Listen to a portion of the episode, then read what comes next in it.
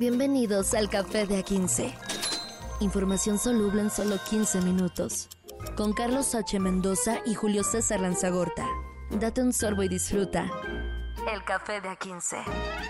4 de octubre del año 2023. ¿Cómo están, señoras y señores? Acá andamos ya listos para darles otro pedacito de café de A15. Información soluble, señor Carlos H. Mendoza. Buenos días. Señores, buen miércoles. Estamos eh, estamos amenazando con acabarnos esta semana. Ya vamos el miércoles. Entonces ahí vamos. ¿Qué, ¿Qué, chismes tenemos el día de hoy, señor Lanzagorta? Uy, uy, uy, para comenzar, ya vamos con la encuesta que acaba de salir. Una encuesta donde, eh, pues sí, efectivamente, la, favorita sigue siendo Claudia Sheinbaum ahorita. Y vamos a empezar con esta temporada de Le preguntamos a 100 mexicanos ¿Qué dicen? ¿No? Aquí está la encuesta que señala Claudia Sheinbaum como virtual, este, triunfadora, eh, si es que en este momento hubiera un proceso electoral. Está muy, muy, muy rara, por decirlo de alguna manera, la encuesta que maneja el Universal día de hoy. De si hoy fuera la elección para presidente, ¿por cuál candidato, candidata votaría? Claudia Sheinbaum tiene la mitad de las preferencias, el 50%. Sí. Mientras que Xochitl Galvez solamente tiene el 20, es decir, le saca 30 puntos. Está muy, muy, muy interesante ese margen tan grande, porque si se suma con que Samuel García tiene 7 y Eduardo Verástegui Independiente tiene 4, estás hablando 50 contra 31. Es decir, 19 puntos eh, a ventaja eh, así en la totalidad. Está muy interesante eso. Esta encuesta fue eh, eh, por parte, de acuerdo a la más reciente encuesta nacional en vivienda de Buendía y Márquez, justamente para el periódico El Universal. Eh, ahí está el término de preferencia electoral y cuando dice aquí, lo voy a leer textualmente, cuando se presenta a los encuestados un simulacro de boleta electoral con nombres de candidatos, también denominado careo, los porcentajes de intervención de los votos son los siguientes. Claudia Sheinbaum habla por nombres, no, por, no, no tanto por los partidos, porque tomamos aquí en cuenta la alianza Morena Verde y Partido del Trabajo. Xochil Gálvez por el Samuel García por Movimiento Ciudadano y Eduardo Verástegui Independiente. Y también sacó 4%. Por ahí se fue colando el Cairo. Este, qué, chistoso, ¿no? Uno, uno, es Chairo y el otro es Cairo. Este. ahí anda. Kairos contra Fifis. Kairos contra Fifis. es una película ahí, casi. Eh, pues sí, ahí está un proceso que estamos viendo que sí, eh, para ser sinceros, en este momento hay eh, una elección pues muy guinda en estos momentos. Y está muy raro porque todas las demás encuestas estaban cerrando a 9, 12 puntos, 13 puntos a Claudia contra, contra Xochitl. Pero aquí ya empieza a jugar el factor Samuel García y el factor Eduardo Verástegui. Lo cual está muy, muy, muy interesante porque, por ejemplo, hoy en entrevista por la mañana, Santiago Krill dice que sus encuestas dicen un dígito. Es decir, 9.99, pero un dígito, ¿no? No 30. Está muy. No, porque si es así, ya vámonos, ya, ya no hagan encuestas y que no saquen al INE a gastar dinero y ya vámonos, ¿no? Pero no creo, aquí como que está raro, está raro y sí me da mucho que pensar.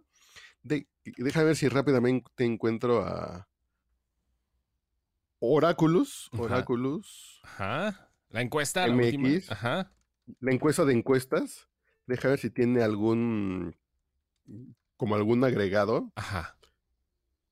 Por ejemplo, dice que en su encuesta de encuestas López Obrador tiene 69% de aprobación.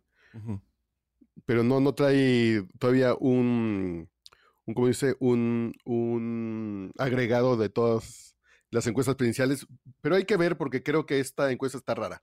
Es si fueran 30 puntos, ya vámonos. Ya, ya no hay nada que hacer y que denle la banda a, a Claudia. Yo digo que sí, ¿eh? Estamos todavía a buen tiempo. Me preocuparía si esto se diera a principios del 2024. Y digo preocupar porque es una, sería una tendencia irrevocable, como tú dices, y ya para qué se andan haciendo movimientos. Eh, hasta es más, se estaría de acuerdo, como tú dices, ¿no? En el dedazo, no, pues ya para que las encuestas así anden, ya para qué te mueves, ¿no? Como dices, evitar el gasto. Pero creo que todavía hay tiempo de dar cierta pelea lo que está lo que va a suceder también es que Samuel va a crecer. Y eso es lo que habíamos hablado desde antes aquí en este espacio, 15 minutero, donde habíamos dicho que justo esto iba a pasar. las otras candidaturas se iban a convertir justamente en una rémora de eh, porcentaje electoral. Así es. Eh, lo que tú dices, técnicamente aún no avanzan las, las, las campañas, campañas esto ya se va a empezar a aterrizar a partir de diciembre, porque Samuel García, si pide licencia, si quiere competir, tiene que pedir licencia al gobierno, eh, hacia el Congreso de Nuevo León en, en diciembre. Y ahí la mayoría es PRIPAN y ya dijeron que no le van a dar la licencia. Entonces tendría que renunciar, lo que significa es que si se va ya no regresa. Faltan muchas cosas para acomodarse para ver cómo va a quedar el tiro final. Falta ver si Eduardo Verasti junta las firmas que va muy lento, aunque tiene el dinero para comprarlas. Así, ah, claro, hay varo. La película. Hay varo, hay varo, ¿cómo no? Eh, entonces falta mucho, falta mucho trecho, pero de entrada 30 puntos. Creo que, creo que en los tiempos recientes ni Fox contra la Bastida, ni López Obrador contra Calderón, ni, ni Peña Nieto contra López Obrador arrancaron con esa diferencia tan grande. Entonces yo creo que sí, yo creo que por lógica tenemos que estar hablando de, de 15 puntitos de diferencia, que de todos modos está bien para irlos trabajando, pero creo que Xochitl perdió impulso, el del arranque son muy bueno, pero a la gente no le está conectando en algún puntito, entonces ahí hay que poner atención. Sí, justamente es eso, la conexión, como acabas de decir, que debe de ser un poquito más empático. Ya, ya, ya estaremos viendo. ¿Qué pasa mientras? En, otras noticias, el Fondo Monetario Internacional anda pues, acá alerta, ¿no? Con México. Ya lo habían dicho los especialistas hace un par de años. Ojo con el cierre del gobierno de López Obrador, porque posiblemente va a alcanzar a patear el bote para el siguiente, para el gobierno que comienza en 2024. Eh, va a alcanzar a patear la crisis para el 2025. Y sí, ciertamente eh, lo que dice el Fondo Monetario Internacional es que el gobierno va a gastar muchísimo y no tiene dinero. Básicamente, palabras más, palabras menos, es el gobierno en su presupuesto, lo que está proponiendo el Congreso, está proponiendo gastar mucho cuando las finanzas nacionales ya están al tope.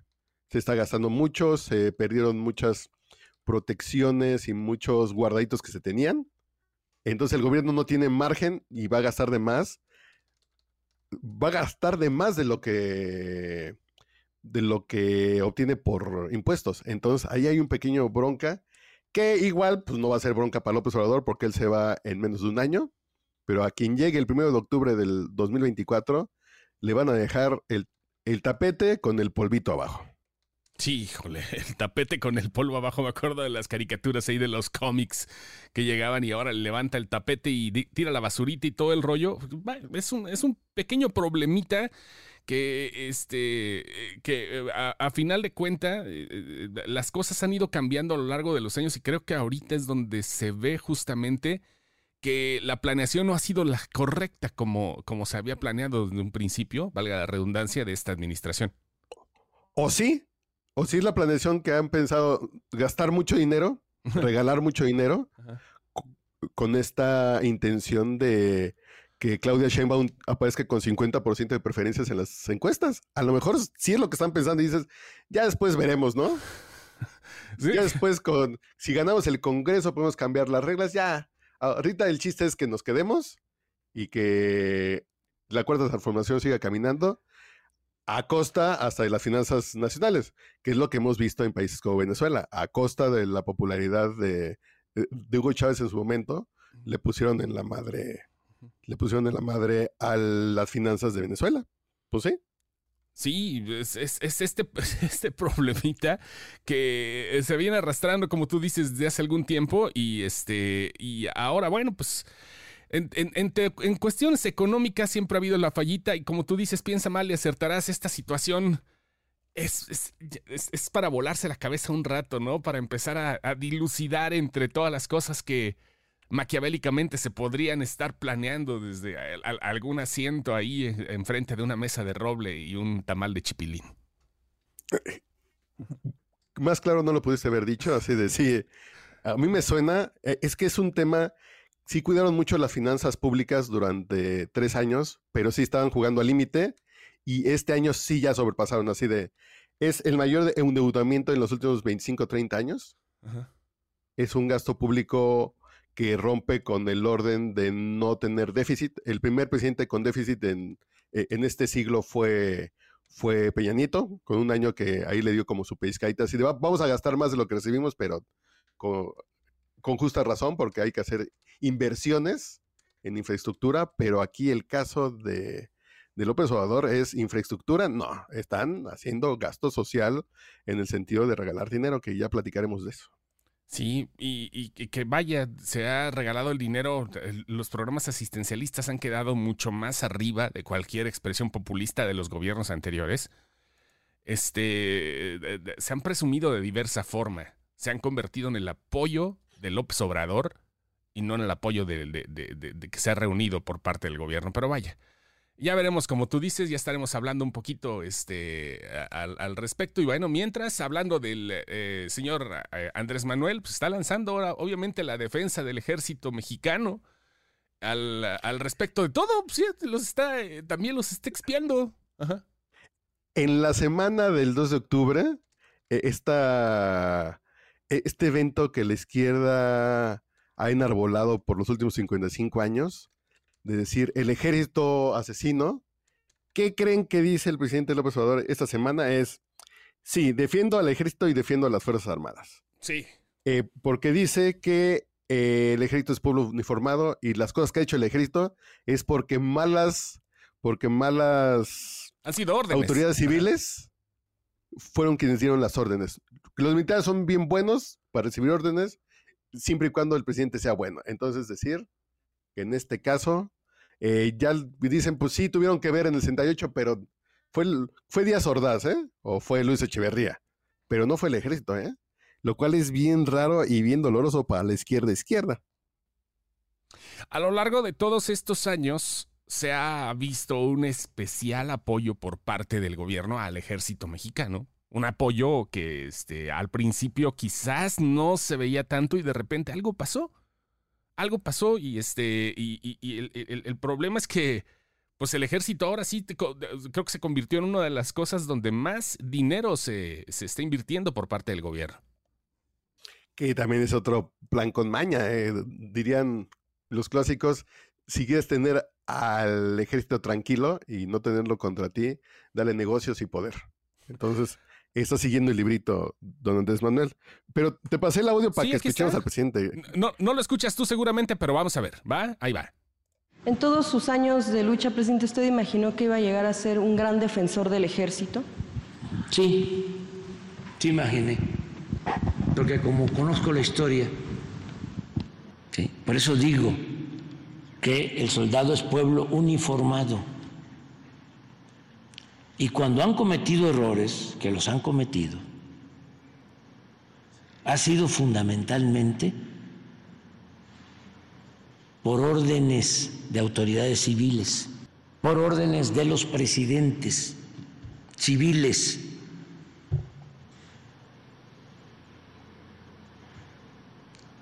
Entonces, sí, tienes razón, defiendo al ejército y defiendo a las Fuerzas Armadas.